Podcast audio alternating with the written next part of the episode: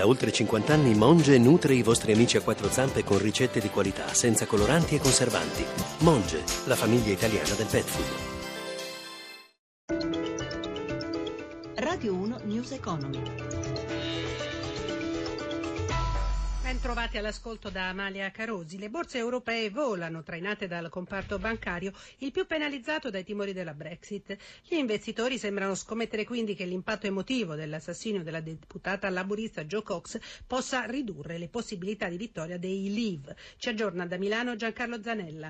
Sì, buongiorno. Come hai detto tu, l'ultima seduta della settimana prosegue in forte rialzo, soprattutto per quanto riguarda Milano, che è decisamente la migliore. Oggi guadagna quasi il 3%, in questo momento più 2,96% il Fuzimib, eh, segue Madrid che guadagna l'1,96%, ma un punto e mezzo guadagnano anche Londra, Francoforte, Parigi, Zurigo l'1,69%. Come dicevi, in forte recupero soprattutto i titoli bancari, a Milano in particolare guadagnano l'8%, anche più dell'8% Banco Popolare e Popolare Milano che dovrebbero appunto sposarsi per diventare il terzo istituto di credito italiano, ma bene anche Montepaschi, Unicredit, Intesa Intesa San Paolo.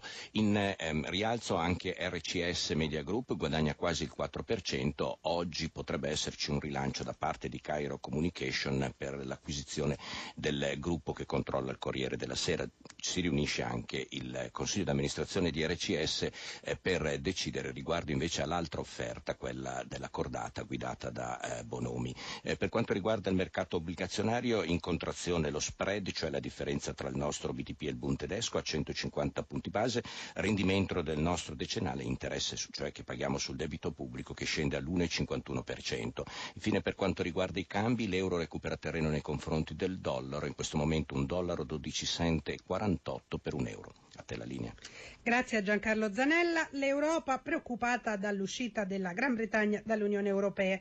Quali scenari si prefigurano? Massimo Giacomini lo ha chiesto all'economista, all'economista Francesco Saraceno. C'è una cosa che è abbastanza certa, parliamo sempre di scenario ovviamente, quindi non è mai facilissimo proiettarsi nel futuro. C'è una cosa che è abbastanza certa, cioè che ci sarà un costo da pagare per la Gran Bretagna, poi c'è una potenziale bomba atomica che è il comportamento della City. Non è chiaro oggi se un'eventuale uscita della Gran Bretagna dall'Unione Europea porterà a un ridimensionamento della City e non è chiaro nemmeno se il ridimensionamento della City porterà vantaggi per le piazze dell'Europa continentale o se invece porterà vantaggi per esempio agli Stati Uniti, a Wall Street. Questo è il grande punto interrogativo. Per esempio il 24 mattina, domani il referendum, in caso di un'uscita, ci sarà o meno una fuga di capitali dal Regno Unito. Dopo l'omicidio della parlamentare laburista Cox, cambierà qualcosa? La risposta ce l'ho, insomma, c'è chi è stato irresponsabile e questa irresponsabilità va sanzionata dalle urne. In questo scenario di incertezza, l'Italia che cosa deve temere? Temo che ci potrebbero essere turbulenze sui mercati puramente puramente finanziari e questo potrebbe portare problemi. Dopodiché vorrei anche relativizzare il tutto, nel senso che probabilmente nel medio periodo, una volta assorbito lo shock, l'impatto per l'economia della zona euro, quindi non per i mercati finanziari, dell'uscita della Gran Bretagna potrebbe non essere così importante.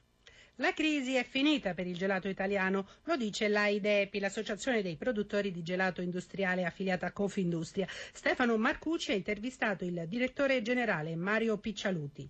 Sicuramente i dati evidenziano un cambiamento di marcia, nel senso che dopo due annate un po' complicate, alludo al 2013 e 2014, il 2015 ha mostrato una ripresa significativa da parte del gelato industriale, nel senso che abbiamo avuto un incremento rispetto appunto all'anno precedente dell'8,5%. Quanto è importante il gelato italiano? È un segmento che vale un paio di miliardi di fatturato complessivo. Le multinazionali del cibo sono spesso all'estero all'estero, hanno spesso sede all'estero. Sono prodotti che vengono realizzati da aziende appunto di dimensione sovranazionale che hanno degli importanti siti produttivi nel nostro paese, ma anche da aziende che sono tipicamente italiane di grandi dimensioni, di proprietà familiare. Possiamo dire che il gelato è parte del Made in Italy alimentare? Per dimostrarlo c'è solo un modo, Se noi andiamo all'estero ci copiano molti prodotti, non c'è ombra di dubbio che il gelato è uno di questi. Si leggono spesso nomi italiani o pseudo-italiani legati alla produzione del gelato, alla produzione del gelato industriale e anche a quello artigianale. E giugno, quindi la stagione è iniziata, le prospettive? Siamo in ansia guardando il termometro e guardando le previsioni meteo.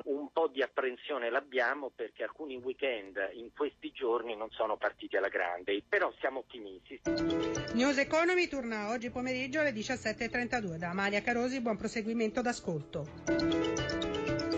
Radio 1 News Economy.